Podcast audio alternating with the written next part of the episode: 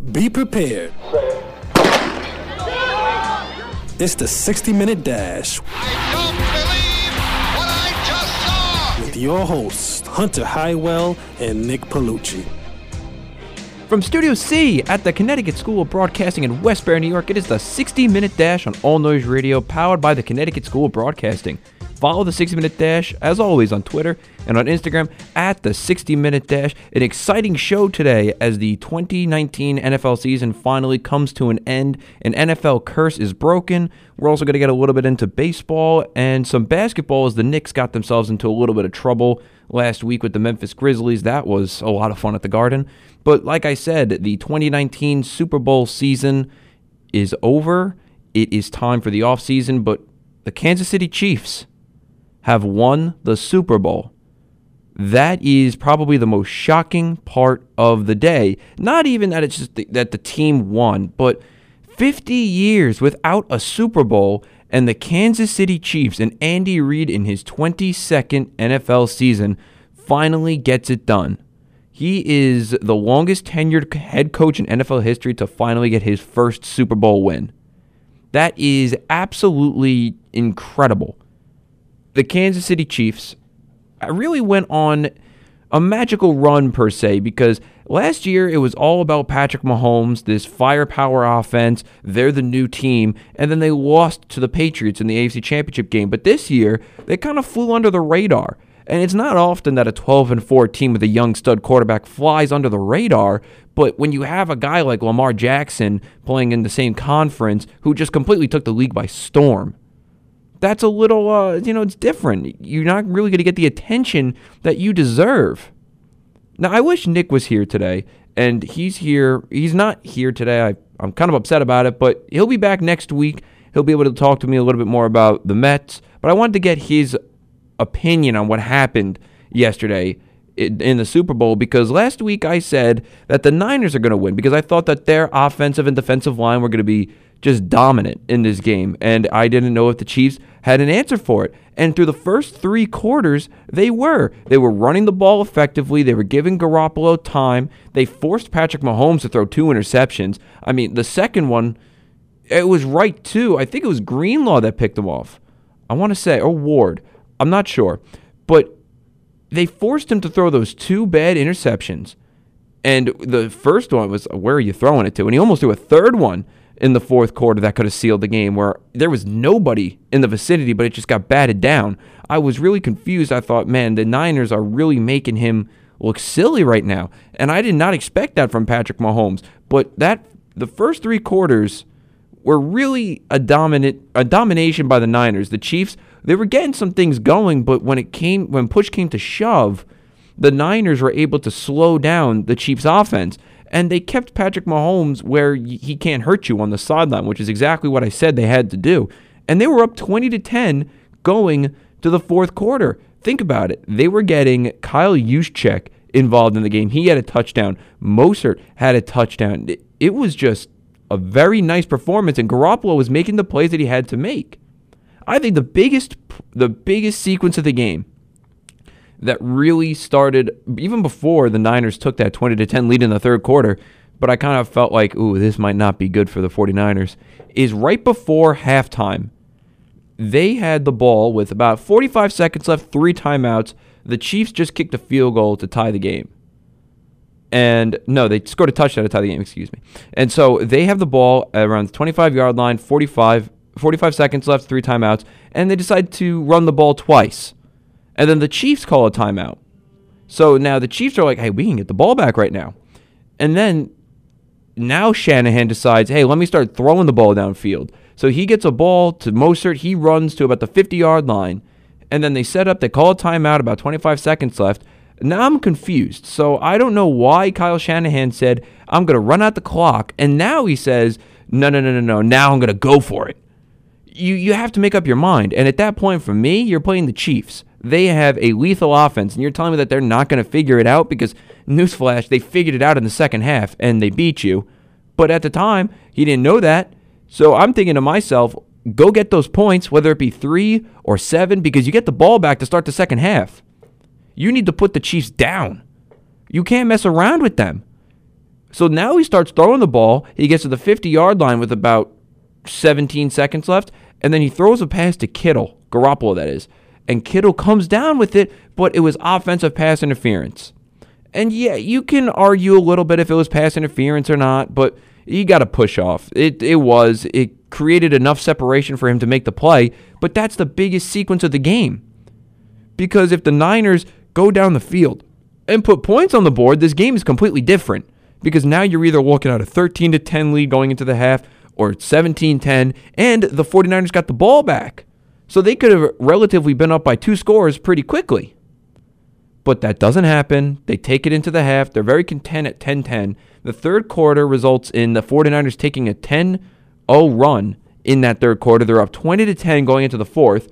And I was like, wow, this is incredible. The Chiefs offense can't get anything going. This Niner defense really is standing their ground. And it wasn't like that they were utterly, you know, embarrassing the Chiefs, but they were just stopping them when it mattered. They were getting they were causing turnovers and they got started getting to Mahomes. I was getting a little worried that wow, this is uh, this might be might be over. But the biggest play of the second half is 20 to 10. The Chiefs are facing a third down. Mahomes throws a pass to Kelce, pretty much a prayer, like, please come down with this. And the 49ers get called for pass interference because he did not turn his back to the ball. Well, his head to the ball. His back was to the ball the whole time. And I just I don't know if I really like that call. I, I really thought that they should have just let it go. I don't really think that it affected the play that much because the the ball was underthrown and Kelce was about two or three feet away from it. And here's my problem: is if he turns around and he's looking at the ball, it's not pass interference. But if he doesn't, it is. Even though he doesn't do anything different except turn his head. I'm sorry, that's a dumb rule. It's gotten a lot of teams in a lot of trouble, and it could have cost a team a Super Bowl last night. Now, I'm not saying that that's the only reason, but it led to a touchdown, and the Chiefs got back in the game. But I just don't know if I can call that pass interference because now my problem is with it. Like I said, if you turn yourself around, it's not pass interference. How does that make sense? Sometimes the NFL rule book just doesn't make any sense. It's borderline, no, not borderline, it is stupid. Sometimes I get really confused by the rules, but regardless, the Chiefs score a touchdown. They get another touchdown late with Williams, and then the, the 49ers are pretty much scrambling. I was utterly shocked because we saw the 49ers blow it. That's really what happened. Uh, to me, you could say all you want about what the Chiefs did, but the 49ers had a 10 point lead in the fourth quarter and they crumbled. They couldn't get the ball moving downfield. They were not able to stop anything that the Chiefs were doing. You can talk to me all you want. The Chiefs did this, they started throwing the ball well, but the 49ers blew it. And I guess it's just a trait for Kyle Shanahan to blow big games because now he's he's coached in two Super Bowls as a head coach and as an offensive coordinator, and he's blown both of them. That's not really a good trait to have, if you ask me. But you got to be kidding me! How how can you have a ten point lead and then just and just blow it? The Chiefs started marching down the field, and for a while the Niners couldn't be stopped. I was like, wow, this Chief defense is finally meeting the match. And then the the 49ers just stopped working. They I just can't believe that they stopped. The Chiefs stopped them and they blew it. Uh, that was the most shocking part of the night for me. Not even that the Chiefs came back and won, but for me, it was more of a, a 49er meltdown. And uh, what a bad time to have a meltdown in the fourth quarter of Super Bowl 54. That was, jeez. And Garoppolo threw a, he had time and he just couldn't hit his guys. The Chiefs, say what you want about good coverage, but I mean, they were able to take them out of the game and they stopped running the ball effectively too. So I guess you got to give credit to the Chief defense, but if you ask me, the Niners just flat out blew it. You can't blow a 10 point lead in the Super Bowl. I'm sorry. It just won't fly over. But hey, give credit. Andy Reid finally has his Super Bowl. He stamped his way into Canton. He's going to the Football Hall of Fame, I think, and I, I'm honestly so happy for the guy. And really, it gives me hope as a Jet fan that if hey, if a team that hasn't won in 50 years can win a Super Bowl, how about a team that hasn't won in 51 years? Granted, the Jets have Adam Gase as the head coach, and Andy Reid is now, he looks like an all time great coach because he finally has done everything, like I said last week. He's finally done everything there is to do as an NFL head coach. Whether it be winning the conference, whether it be becoming the number one seed, division titles, bye weeks, all this, that, and the other thing, he finally got his Super Bowl. And he really, it shows he just needed the right quarterback. Like I said two weeks ago, Alex Smith was a good quarterback. He's not a great quarterback. Right now, Patrick Mahomes is becoming the best quarterback in the NFL if he isn't already. What can't Mahomes do? He's able to sit in the pocket and throw. He's able to roll out and throw. He's able to run if he has to. He's pretty much unstoppable. And if you look at every single one of his career starts, he hasn't had a bad game. There isn't that 150 yards, three interception game. If he throws two interceptions, he throws four touchdowns. He does something every week that you've never seen before. And the way that he thought one of the biggest plays of the game was a third down and four. And he was flushed out of the pocket because in the first three quarters, he had problems throwing in the pocket. The Niners are getting tremendous pressure on him. And he's able to roll out and he dives for a first down and he gets that first down by maybe half a yard to keep a drive going. That is a big time player right there. That's the guy you want under center on, on your team because he's able to do things like that. He's a game changer. He doesn't just keep you in the game, he wins the game.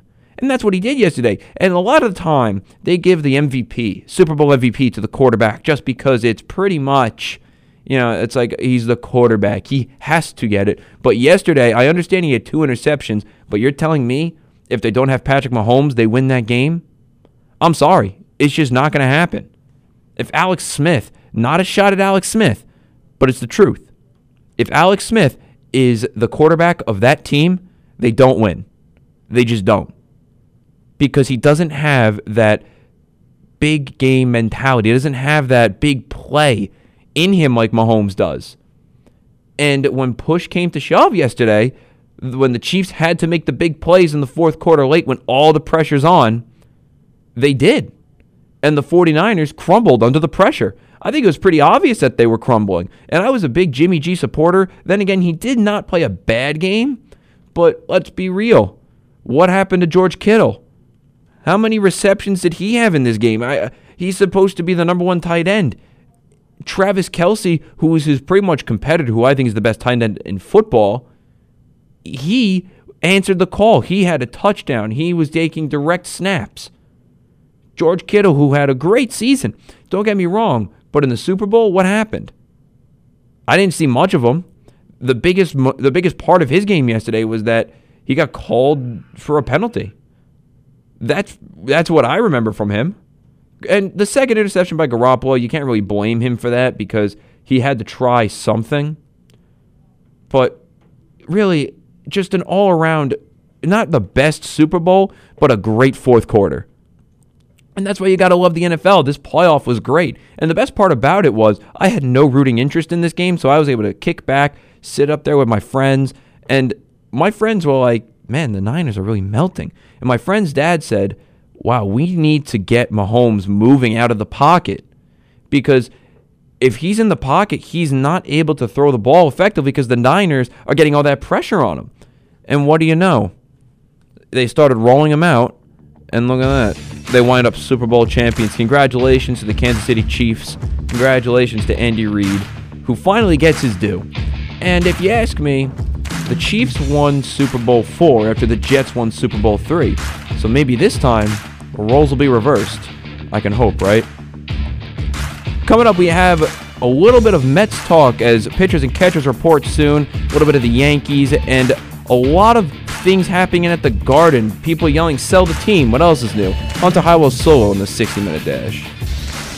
Connecticut School of Broadcasting founder Dick Robinson. You know, the media business has changed a lot since we opened our doors in 1964. Now, media content is everywhere on air, online, on the go. More than ever, companies are looking for people to help drive this new media. At Connecticut School of Broadcasting, you'll get hands on training on the latest software and equipment in a matter of months, not years. Connecticut School of Broadcasting has placed thousands of grads in broadcast media careers. It's all about versatility. You see, at a radio station, if you also know how to shoot, edit, and post videos, you become a pretty hot commodity. That's the training you get at Connecticut School of Broadcasting. Connecticut School of Broadcasting with locations up and down the East Coast from Massachusetts to Miami. Call 1 800 TV Radio or log on to gocsb.com. Connecticut School of Broadcasting, the nation's oldest and largest group of broadcast media schools, redefining training in radio, TV, and new media. Get trained, get connected. 1 800 TV Radio.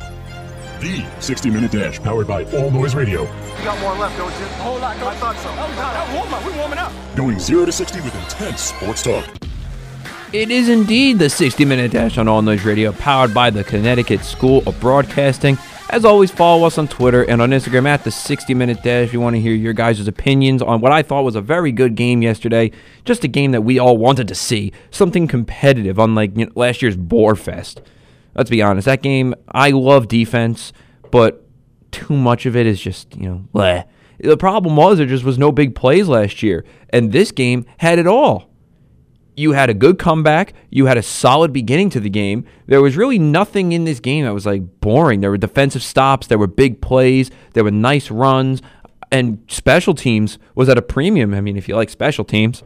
And there were a couple good defensive stops. It had it all. It had it all. It was just an all out great game. And I said this before, and I firmly believe this that Patrick Mahomes yesterday has pretty much stamped himself as the face of the NFL give me all you want about Lamar Jackson. I, he had a great season, nothing against him, but Patrick Mahomes is now a Super Bowl MVP. He's done it all. He had a great rookie season. He's done it again in his sophomore year. It's just he's done everything there is to do. and He's only his second year and he's getting better. And Andy Reid said this after the game. The crazy thing is he's got he's getting better with experience. He's seeing things. And my only worry is is this the new dynasty? Are the Chiefs going to become the New England Patriots 2.0? I mean, I kind of hope not. Nothing against the Chiefs and Andy Reid, but I really just like new champions every now and then, and I don't want the Jets to be dominated again like they were by the Patriots for the last 20 years. And also, one thing that jumped out at me yesterday, speaking of the Patriots, was that Super Bowl commercial yesterday with Tom Brady saying that he's got a big announcement. I, I, I don't know about you guys. I kind of found that really funny when he started talking about a big announcement and t- it turned out to be about Hulu and not about where he's going to go. But that's one of the most interesting topics. Now that the Super Bowl is over, we're going into next season, is where the hell is Tom Brady going to wind up? A report came out yesterday that the Raiders and the Chargers are both going to pursue him if he reaches free agency. Then another report comes out from the Athletic saying, "Oh, he's going to want uh, the Patriots are offering him thirty million dollars a year to, for him to stay." Uh, if you ask me, that's coming right from Kraft because would you want your all-time great Super Bowl quarterback to be going somewhere else to finish out his career? Isn't that just weird? And let me tell you something. I do not want him back in the NFC East. Get him out of here. I understand he's not the same guy, but this man has tortured me for the 20 years that I've been alive on this earth. He needs to go. Get out of here because I'm tired of losing to him. The, I'm telling you, the scariest thing for me as a sports fan, not just a football fan or a Jet fan, but a sports fan, the scariest thing for me is Brady has the ball with time on the clock. That's the scariest thing for me. You give Brady the ball, 20 yard line, a minute left, one timeout. I'm telling you, he's going to win the game. Whenever do you see Tom Brady, and this is why he's the greatest quarterback of all time, why do you, when do you ever see him throw a bad pick to end a game? Say all you want about, oh, he has Bill. He has Bill. Bill is great. Bill is this. Well, yes, Bill is great.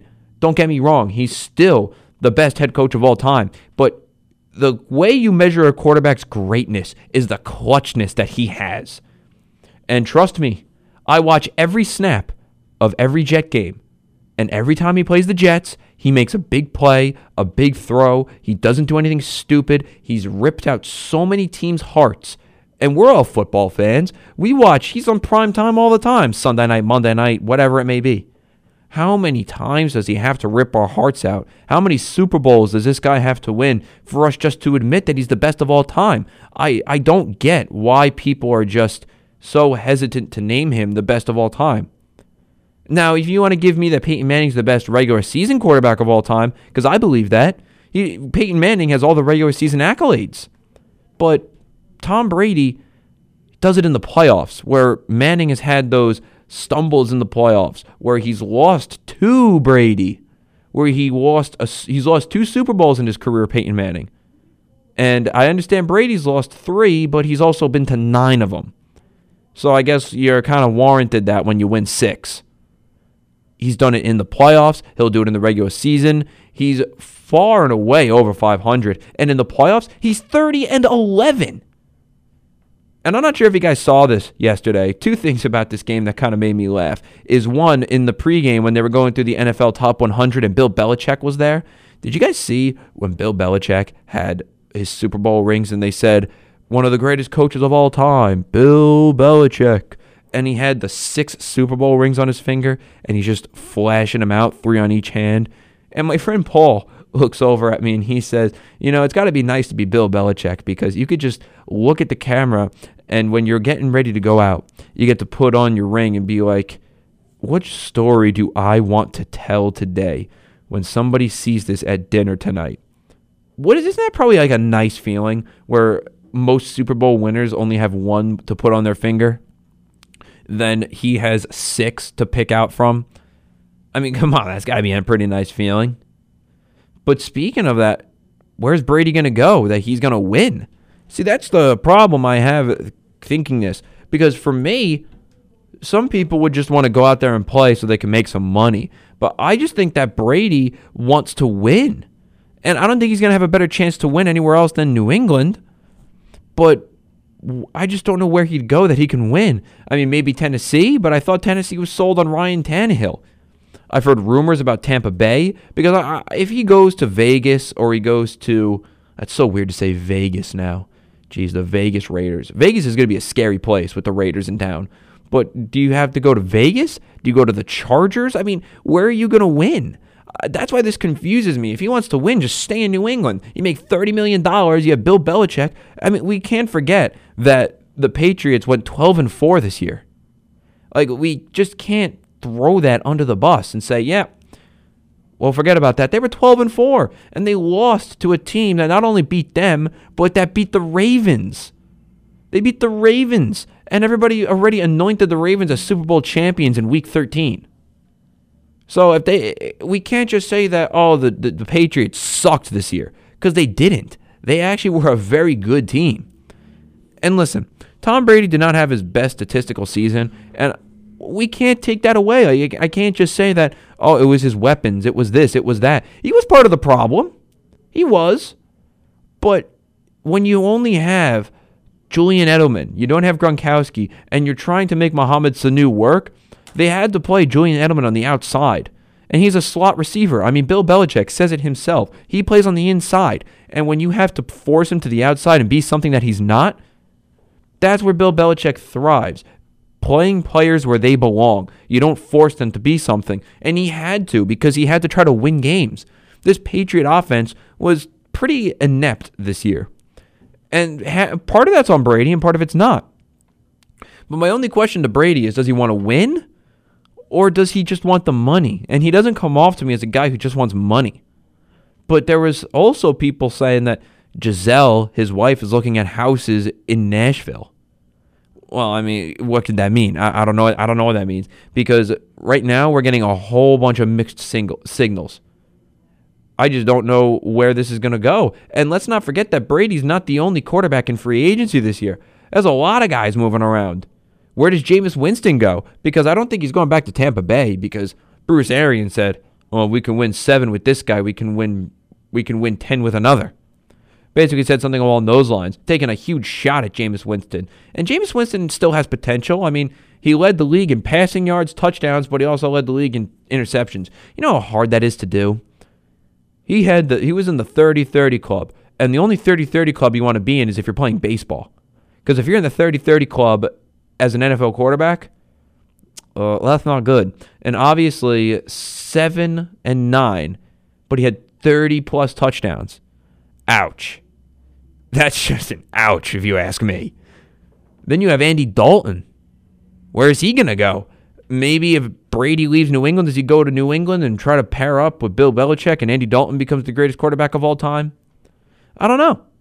It's great because now, obviously, they're not going to bring him back to Cincinnati, although he is the Bengals' all time touchdown pass leader. I know all too well because he accomplished it against the Jets.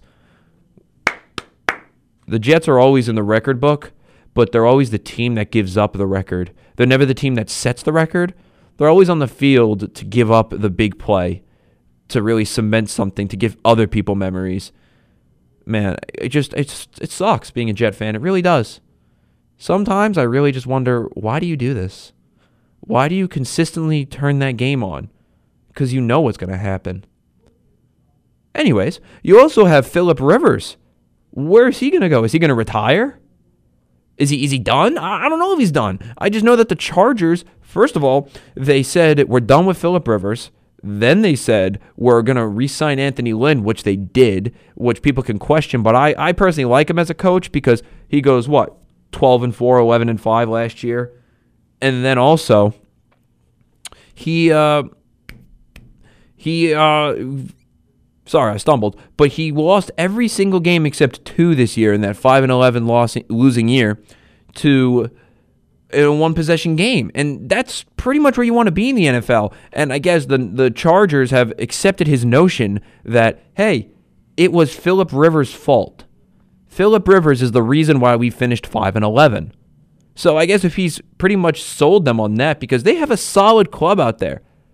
Whether it be Mike Williams, Keenan Allen, they have Joey Bosa on defense, Ingram on on defense. I, they have a lot of solid players out there in LA for a team that went 5 and 11. They obviously underachieved, but Philip Rivers did not have his best season by any stretch of the word.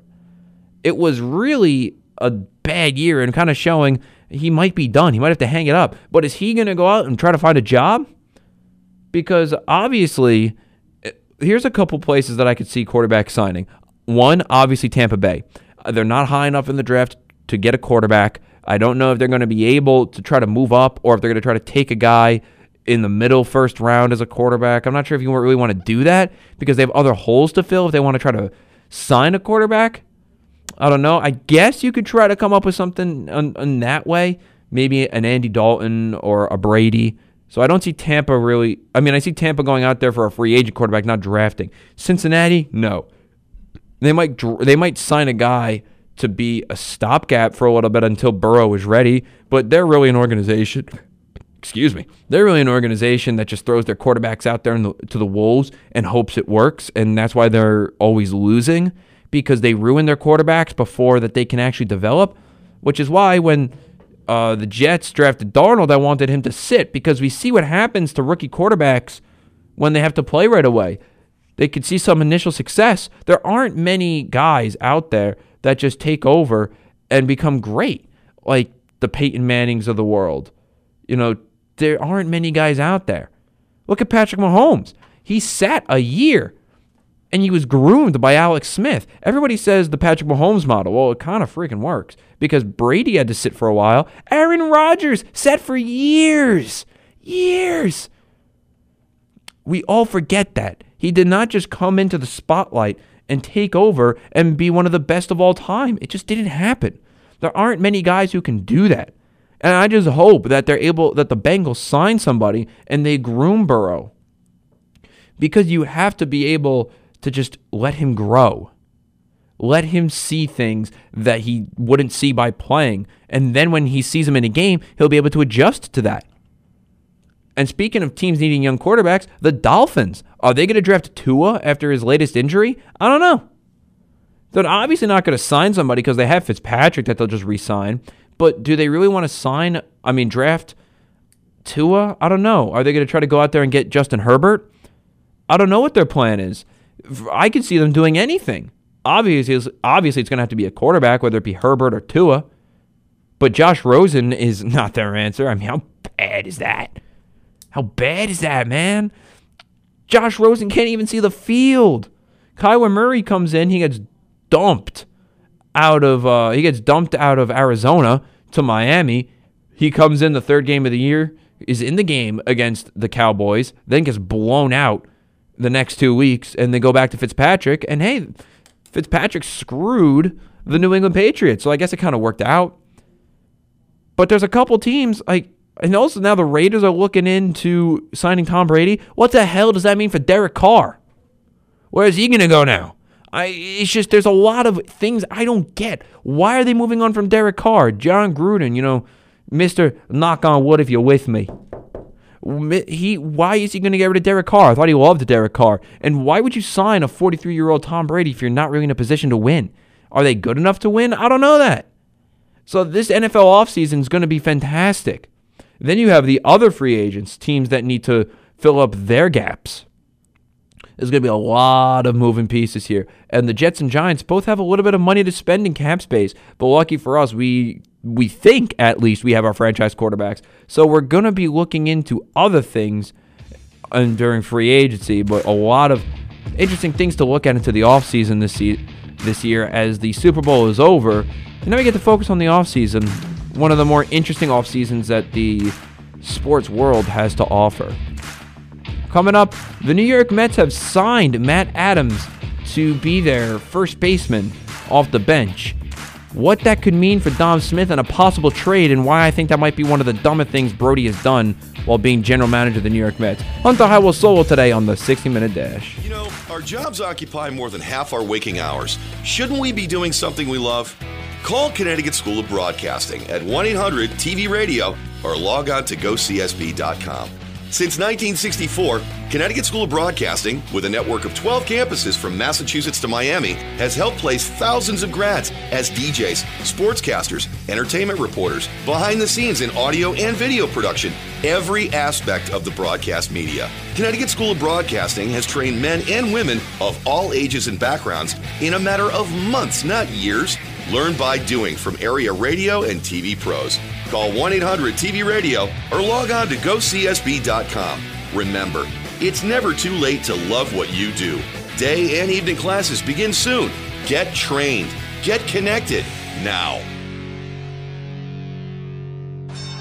The 60 Minute Dash on All Noise Radio, powered by the Connecticut School of Broadcasting. Follow the 60 Minute Dash on Twitter and on Instagram at the 60 Minute Dash. And on Twitter, ask questions and answer polls using hashtag Ask60. It is indeed the 60 Minute Dash on All Noise Radio, powered by the Connecticut School of Broadcasting. Hunter Highwell flying solo today. Unfortunately, Nick is unable to be with me, but he is helping his dad today, so he's got some important things to do. But just bad timing. I mean, come on, Super Bowl week. Come on. And also, I get to talk about one of his uh, favorite topics, the New York Mets, and he's all excited about the Mets season this year. Pete Alonso put on Twitter yesterday, it's now, I love football, but it's time for baseball season. And I love to see it because I'm excited for baseball. I, I'm still able to watch hockey, so I'm not really, you know, out of the loop on sports. I still got things to watch. I'm actually going to the Islander game tomorrow night. I got free tickets. And you know what the saying is, right? Free is for me. When you're offered something free, just take it. You'll find a use for it. I promise you, you will. But it's it's finally almost baseball season, and pitchers and catchers report in about I think eight days now. Eight day, I think I'm right on that eight days, and it's a good feeling because it's a little warm outside today on this Monday morning. It's about 50 degrees. You got that itch for you know things like golf and baseball and being out there and throwing the ball around and taking some ground balls. But the Mets went out there this weekend, right before the Super Bowl. It's such a typical Met fashion. Right before a big event, you get something done. They go out there and they sign Matt Adams.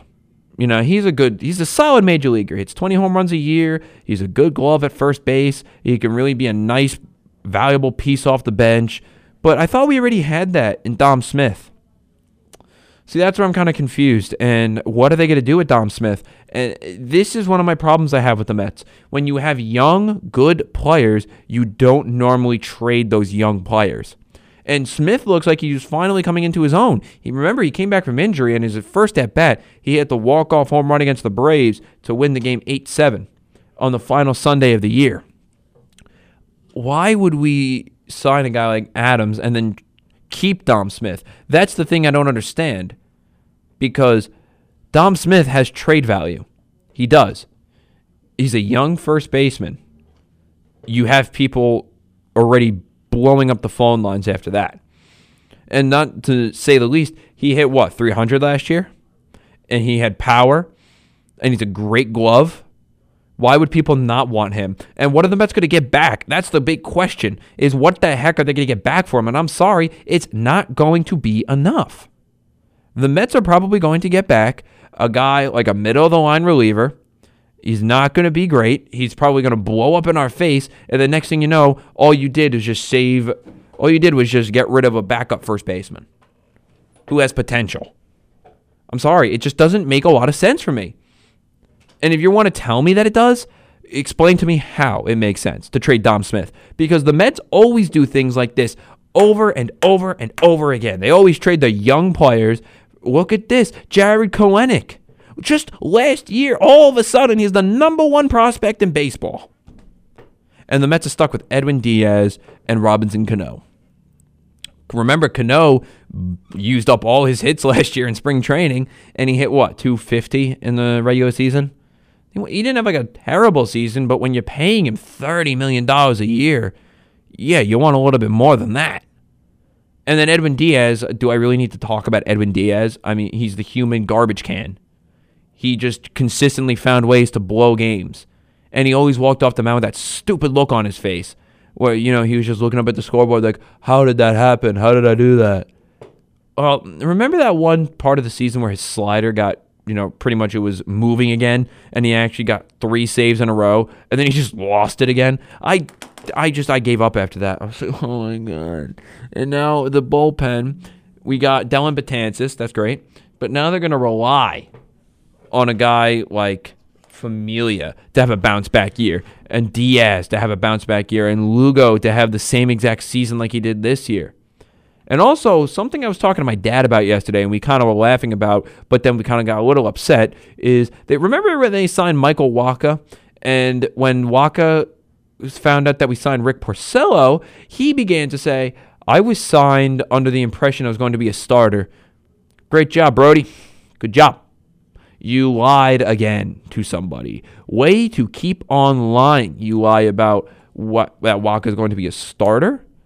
You lie about what questions and your knowledge of the Astros cheating scandal when you talked to Carlos Beltran. What else? What's next? What are you going to lie about next? I, was kind of high on on making Brent, uh, Van Wagenen the general manager last year, but now it just looks like a colossal mistake because what good has he done? Seriously. And I don't want to hear that, oh, he brought in Betances. Betances hasn't pitched a game in a Met uniform yet. Can we let him do something first? And all he keeps doing is pumping out Cespedes talk. I'm not going to believe Cespedes is on the team until I see Cespedes play. Will it be great if Cespedes plays and he hits 30 home runs? Oh, yeah, it would be awesome. I want him to do that. Do I expect it? No. Only because I haven't seen him play. And really, could I see him doing that? Yes, because it's Cespedes. It's a contract year. He wants his money. And listen, when Cespedes has a lot to play for, trust me, he's going to play. It's just how it is. And isn't it kind of funny to think about the contrast of the two New York baseball teams? All the talk in the beginning part of the offseason was the Yankees got to get Cole. They need that starter. They need to be put over the top. They go out there, they sign Cole, and they haven't done anything else since. But it's all they needed to do because they were really one piece away. And they've put themselves so far and ahead of the rest of the competition in the American League that if they don't even sn- if they don't go to the World Series or win the World Series, it's an absolute failure. In the Mets, it's like hopefully we can contend for the division because the Yankees were like, "Hey, we got to pretty much destroy the competition." And the Mets are like, let's give the competition our our players, whether it be giving away Wheeler. That that kills me. That absolutely kills me. and then they let Girardi go to the Phillies. And then the Phillies also signed Gregorius. I'm sorry, but the, the Phillies have far and away surpassed the Mets in talent. They just have. Because the Mets are still looking at what if. What if Cespedes comes back? What if Conforto takes the next step? What if Alonso repeats himself with 53 home runs? What if Robinson Cano has a better year? What if Jeff McNeil can hit 340 again? What if Amed Rosario takes another step? What if Steven Matz finds it?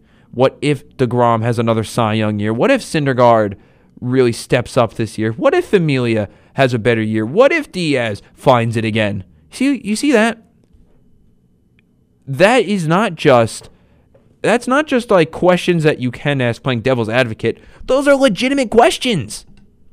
They're legit questions going into spring training. What the heck is this team? I understand they won 86 games last year, but with a better bullpen, they could have won about 95. But do I really expect the bullpen to be better than it was last year by adding one guy? And is Michael Wacha going to be in that bullpen? I don't know. It's really just I'm confused. I really am confused on what the plan is for the Mets. And am I excited? Yes. I think that this actually can be a very good season, but the competition is still tight. I mean, I understand the Nationals lost Anthony Rendon, but they're still World Series champions, and they still have guys like Trea Turner, like Juan Soto. I mean, we don't just forget that, you know, Mad Max. They have guys on that roster.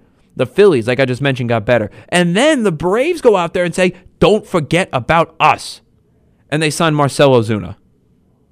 Like it's just everybody's getting better around the Mets, and the Mets are like Betances, Matt Adams. Oh, let's trade Dom Smith. It's just it's such a contrast to the rest of the NL East, and the Mets are getting laughed at because their team across the street in the Yankees makes one move and then they don't need to do anything else, and they're already far and away favorites. Now let's talk about the Yankees for a second. The Yankees are a very interesting team because obviously they have Judge, they have Sanchez. Gardner had a career year last year. Is G- the only what if I could see for the Yankees is because I really do expect Judge to get hurt again because he's he's Judge. He's not that I'm like oh he's definitely getting hurt, but you expect him to miss his 40 games a year. It's baseball. It happens. Like let's not just you know turn a blind eye. Look at the Yankees last year; they had nothing but injuries. DJ LeMahieu, I think he's going to have another great year. The only what if I see, though, is Gio Urshela. Is he going to have another year like he did last year? Because last year was an anomaly for him. Because remember, Luke Voit was the big story in September in 2018 for the Yankees. And then 2019 for the Yankees, he was getting benched from Mike Ford. Like, don't just sweep that under the rug. Voit was supposed to be the guy. And they wound up playing LeMahieu at first base for most of the playoffs. So I think that the that's the only what if for me. Because if Gardner doesn't have a career year, again, like another great year, they have guys that they could fill into that role. They're very deep. Aaron Hicks just has to stay healthy, really. That's the big thing for him. Just stay healthy. This lineup, one through eight, well, I have to say one through nine because of the designated hitter, which I absolutely cannot stand. I'm going to get into that in just a second. But you got to expect Stanton to come back and have a little bit of a chip on his shoulder. You don't just expect him to roll over and die again, right? Because let's not forget, he did hit 59 home runs just three years ago. He's not an utter tomato can. He still has potential. He can have your he can have you a great year, and then if he has a great year along with Judge and LeMahieu, and if Sanchez can put together another good season, I mean, come on this Yankee lineup is probably the best in baseball. I mean, name me a lineup that's better. I mean, you want to give me what? I'm trying to think of a lineup that's better. The Angels with Trout and Rendon. I mean, that's going to be a deadly combination out there, but can they pitch? Probably not. The Dodgers maybe getting a better lineup. And this is what I wanted to get into. The Dodgers can compete with the Yankees for the best lineup in baseball if they go out there and if the rumors are true that they're gonna that they're gonna trade for Mookie Betts. And Mookie Betts is now a hot name because the Padres and the Dodgers look like they're the finalists to trade for him. And it's frustrating for me in a sense that I want the Mets to go out there and get a guy like Mookie Betts, but it looks like that the Mets are going to go down another road. I've heard rumors about Arenado. but the Mets need to get that money first. They need Steve Cohen's money to be able to do that. And I don't know when Steve Cohen's taking over. It should be by the beginning of the season. Get Jeff and Fred out. That way you could go out there and get Mookie Betts. Because Betts right now, he's a pretty big player, if you ask me. Top three player in baseball. And I understand that you can go out there and sign him next year. But if you could just trade him and get him signed this year, just do it. Don't waste time. Because if you get Mookie Betts here in New York, my God, the, the, the potential that he has. He's so good. He's just so good. He's a top player in the freaking sport. And it looks like he's going to go to the Dodgers. And that, that, that'll honestly make me sick if he goes to the Dodgers, especially if he signs there. If he goes to the Padres, I don't expect. I'm not going to be that nervous that he stays in San Diego because, uh, let's be honest, not a lot of people really want to be in San Diego. I, the only reason Manny Machado signed in San Diego was because he, he was offered $300 million. I mean, who's going to turn down $300 million? You're stupid if you turn that much money down. And then, two, the Dodgers, I'm scared of the Dodgers because they always keep everybody. They're not really big on going out there and signing free agents, but they always keep their own guys. And if Mookie Betts signs there, he's their own guy. So I'm scared of the Dodgers signing and re-signing him. Uh, I mean, trading for him and then re-signing him because it's just what the Dodgers do, and it would be such a Met thing to happen for them to be linked to a guy, and then they're just about to get their new owner, and then all of a sudden they can't get him because the Dodgers of all teams block them. That would honestly really upset me. Coming up, I want to talk about a trade that the Mets can make and why they should make it. Because when it comes down to it, push comes to shove, you just got to win. And why James Dolan, Jim Dolan, whatever you want to call him, why he needs to just grow up, fire Steve Mills, or just freaking sell the team already. I'll tell you why he has to do that next.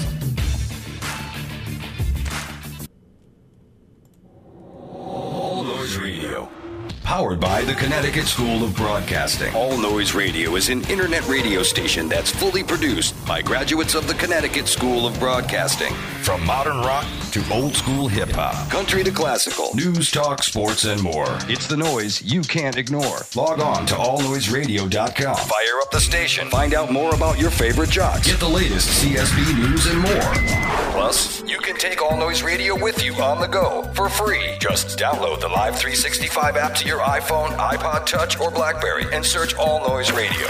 Check out tomorrow's broadcasters today at allnoiseradio.com. Powered by the Connecticut School of Broadcasting. Ho, ho, ho, ho, ho! Santa Claus is here. Huddle up. It's the 60 Minute Dash with your hosts, Hunter Highwell and Nick Palucci. Indeed, it is the 60 minute dash on All Noise Radio powered by the Connecticut School of Broadcasting. Unfortunately, it's without Nick Palucci today. My good friend Nick out in the city today with his dad. He's got to give him a little bit of help. And you know what? You got to respect that. I mean, he's helping his dad. I mean, what are you going to do about it, right? But one of the things I wanted to ask him today is here's two things about baseball, real quick. The Mets are linked to trades for Mookie Betts and Nolan Arenado. And listen, they're not going to get Mookie Betts in a trade this year. I just don't think it's going to happen. The Dodgers and the Padres are probably going to offer more than the Mets could. And it, the only reason I see them being able to land a guy like Nolan Arenado is because Arenado is verbally upset, excuse me, with the Colorado Rockies. The Rockies are apparently they were shopping him and he was not happy about that because he signed an eight year extension and he's like, Why are you shopping me? I'm Nolan Arenado and I'm literally the second best player in Major League Baseball. And let's be honest, he is the the second best player in Major League Baseball. And I don't want to hear about the Coors Field thing because he has hit 280 on the road. His splits are not that incredible. I mean, he hits like 340 at home and 270, uh, 280 on the road.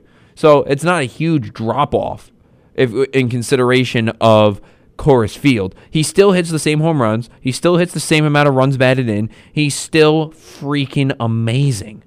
And his glove is, my God, his glove is the best in baseball. He's the best fielder in baseball. There's no play that he can't make. And I'm telling you, I've said this over and over and over again. He's my favorite player in baseball. He's so amazing to watch. He's such a great bat. And I just, it's sad that he's wasted away in Colorado. And of course, he did sign back there, so it's uh, kind of his fault. But he is such a great talent, and if the Mets can get him, you have to do it. It's Nolan Arenado, and I've heard possibilities of trading Jeff McNeil for him, and I understand that Jeff McNeil is our guy. He's one. He's got three what three ten averages, three twenty averages every year. But let's be honest, he hasn't put us over the top yet. And I understand that you need more pieces to be able to say, you know, we're over the top, and Jeff McNeil can help that. But I feel that if you have to trade McNeil for Arenado, it's such an upgrade because Arenado is the second best player in baseball. Jeff McNeil is not. So eh, not that Jeff McNeil's a bad player. He's very good. But I, if I have to sacrifice one of my guys to get Arenado, I'm going to do it. Because no Nolan Arenado is that good. It's the truth. He's just that good. He puts a team over the top because the Rockies are not as good on paper as the Mets. The Mets have, first of all, they won 86 games last year. Let's not forget that. And they have a young first baseman like Alonso. They have Rosario, Michael Conforto. The list goes on. And they have a solid pitching core. The team is just better than the Rockies. The Rockies are far away from winning. Uh, it's just the truth. So if you can get Arenado in here, he can play a very good third base. Finally, the Mets will get good defense at third base. He's able to hit 300, and the and the fan base will get a little excited. I understand, and maybe if you don't have to trade Jeff McNeil, maybe since he wants out, you could say, "Hey, I'm not going to trade Jeff McNeil for him. You can have one of my top five prospects." And I'm telling you, if they trade a top five prospect for Nolan Arenado, okay, I don't care because he's that good. Because prospects are lottery tickets. You don't know what you're going to get. Nolan Arenado is not a lottery ticket. He's that freaking good. And if you can get him here in New York, then you're talking. Now you have a solid ball club that can take on the Phillies, the Nationals, and the Braves because he puts you over the top. And how about that? Wouldn't that be incredible if the Yankees sign Gerrit Cole and the Mets respond with, yeah, we got Nolan Arenado in blue and orange. Now you're actually competing in the city because I know that there's a lot of talk about taking over the town. I don't give a damn about taking over the town. I just want to win. What a freaking concept, winning. The Mets don't know too much about that. And that's what I want, just to win. And Arenado puts you over the top. Now imagine Steve Cohen comes in and he gets Arenado and Mookie Betts. I know that's unrealistic and you're going to have to shell out a lot of money, but my God, how good would the Mets be? How good would they be with Arenado and Betts? Oh my God, dude, I'm, jeez, I'm just, I, I, I, the that'll be the day. that'll be the day. One thing I want to talk about though with baseball is two. The designated hitter is rumored to be coming here at the start of the 21 season. Like, I just can't. I can't live in a world where I have to watch the designated hitter every night. I hate the designated hitter. And I hate when American League fans say, but they're pitchers. They can get hurt running the bases. Be quiet. These are professional athletes. And if you can't run in a circle, you have no business being a professional athlete. They're major league pitchers. They're in the major leagues. You can run for a little bit. You can hit. And you know what? I don't want to hear that, oh, pitchers are just free outs. Maybe if they actually spent some time on trying to hit, they could be better. And honestly, hitting with a pitcher is a better game. There's strategy involved. And I know a lot of American League fans say, oh, what strategy? What do you mean the strategy? What do you mean? There's all strategy in the world. Do I pinch hit for him now? Do I have to take him out? Which pinch hitter do I use? Do I save this guy for later? Can I use this reliever because I have the pitcher coming up? I can use a double switch. There's a lot of strategy. It's more entertaining than just and also the game goes quicker because you watch a Yankee game and it's in, it's at 10:30 at night and it's the 7th inning because it's about 15 to 11. I'm sorry, I can't watch those games. I can't watch baseball. That everybody will remembers Game Five of the World Series, Astros Dodgers, which is now a little bit tainted, but everybody says Game Five was one of the greatest games of all time. It ended 13-12 and oh, like 13 innings. Oh my God!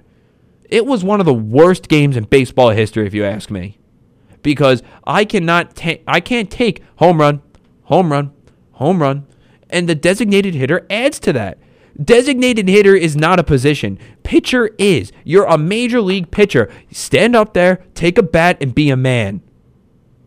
Hit the ball. And also bunting. You can bunt. Nobody's going to laugh at you for bunting. It's a productive out. Those things exist. You win baseball games by productive outs.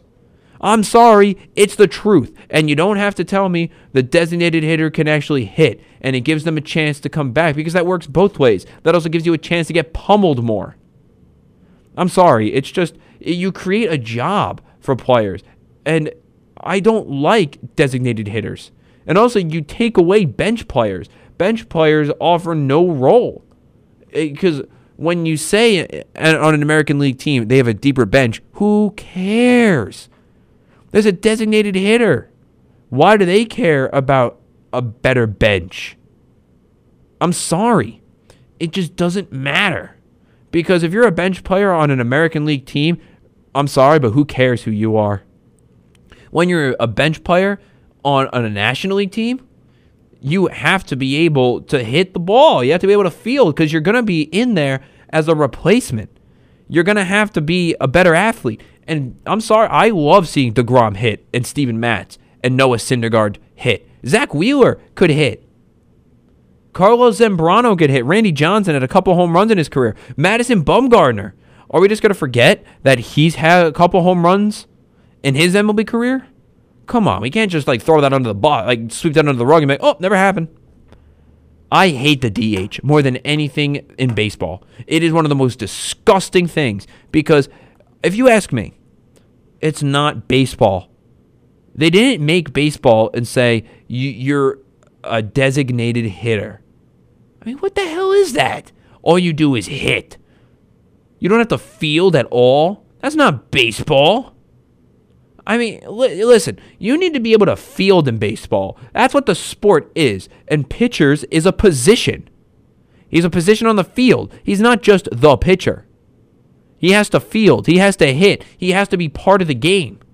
I'm sorry, but baseball was written on principle. Everybody hits. Not just you're only a hitter. It's disgusting. And listen, I don't understand why American League fans, I've accepted that they have the DH. That's how I've grown up. But why do they want to take it from me? I don't want to take it from them. Just leave me alone. Let me have my rules. We don't want the DH. It's disturbing why they why they want us to have the DH. I just don't get it. Like, stay off my lawn. I like baseball how it is. And the designated hitter, I'm sorry, but I don't want it. Most National League fans don't want it. So why are you forcing it upon us? It doesn't make sense to me. I hate it. I hate every single second of it. Leave us alone. It's a very simple concept. Just leave us alone. Now, one thing I have to get to before the end here is the New York Knicks last week were in a game against the Memphis Grizzlies. They trailed by 18 points with about a minute 30 left. Jae Crowder steals the ball and he walks right out to the three point line and takes a three. And the Knicks did not take exception to that. They pushed him down. They started a whole big brawl. And then obviously Marcus Morris said something he should not have said in the post game when he said uh, something about like he has like feminine tendencies to him, or he basically saying he plays like a girl. I mean, bro, you can't say that nowadays. And he said an hour later, like, oh, I didn't, I shouldn't have said that. That was not right. That's not who I am. Listen, I get that, but listen, Marcus, you're you can't say that. You you just you, you can't take a shot at women like that. It's just not right. You can't say that. And listen, I do agree with the Knicks though. You gotta you gotta not take that. And Jae Crowder, what a what a you know that's a really bad move by him. It's a bad look because then you're trying to stat pad. I mean, come on, you have the game won. Just take the ball and dribble it out. Dribble out the clock and force up a shot. Hit the rim. Just get the game going. Because it's honestly a sign of disrespect. You're in the NBA, and I'm sorry, nobody knows who you are. And you're so bad that you need to take a three pointer to try to stat your pads so you can get a contract when your contract is up. That's a small man move right there. I'm sorry. And then it got even better as the Knick fans started yelling down, sell the team, sell the team. And anytime somebody says sell the team, Dolan throws them out. But er, and are you going to throw out the whole arena with about 30 seconds left in the game? Dolan, I'm sorry, you need to wake up. You need to understand that your fans are not happy. What the hell is Steve Mills doing? Like, how has he been around for so long? I don't get it. Like, what is his job? If you can tell me what his job description is, fine. But if you can't give me what he does, why is he there? I'm sorry, it's just dumb. He has no reason to be there. You need to wake up. You need to get somebody in here who can actually, you know, who can actually run this run this team. Because right now, the Knicks are a laughingstock. They're a joke. And it's kind of incredible to think about how the Rangers get all the free agents in the NHL. It's a great time to play for the Rangers, but nobody would even consider touching the Knicks. It's really incredible. Fun show today, guys. We talked about the Chiefs breaking their curse. Maybe that means the Jets can break their curse next. I doubt it because they have Adam Gase as their head coach. But congratulations to the Kansas City Chiefs. They are your 2019 Super Bowl champions. Andy Reid finally gets it done. Mahomes has stamped himself as the face of the NFL. Thank you all so much for listening. Me and Nick will talk to you next week. Thank you for listening, guys.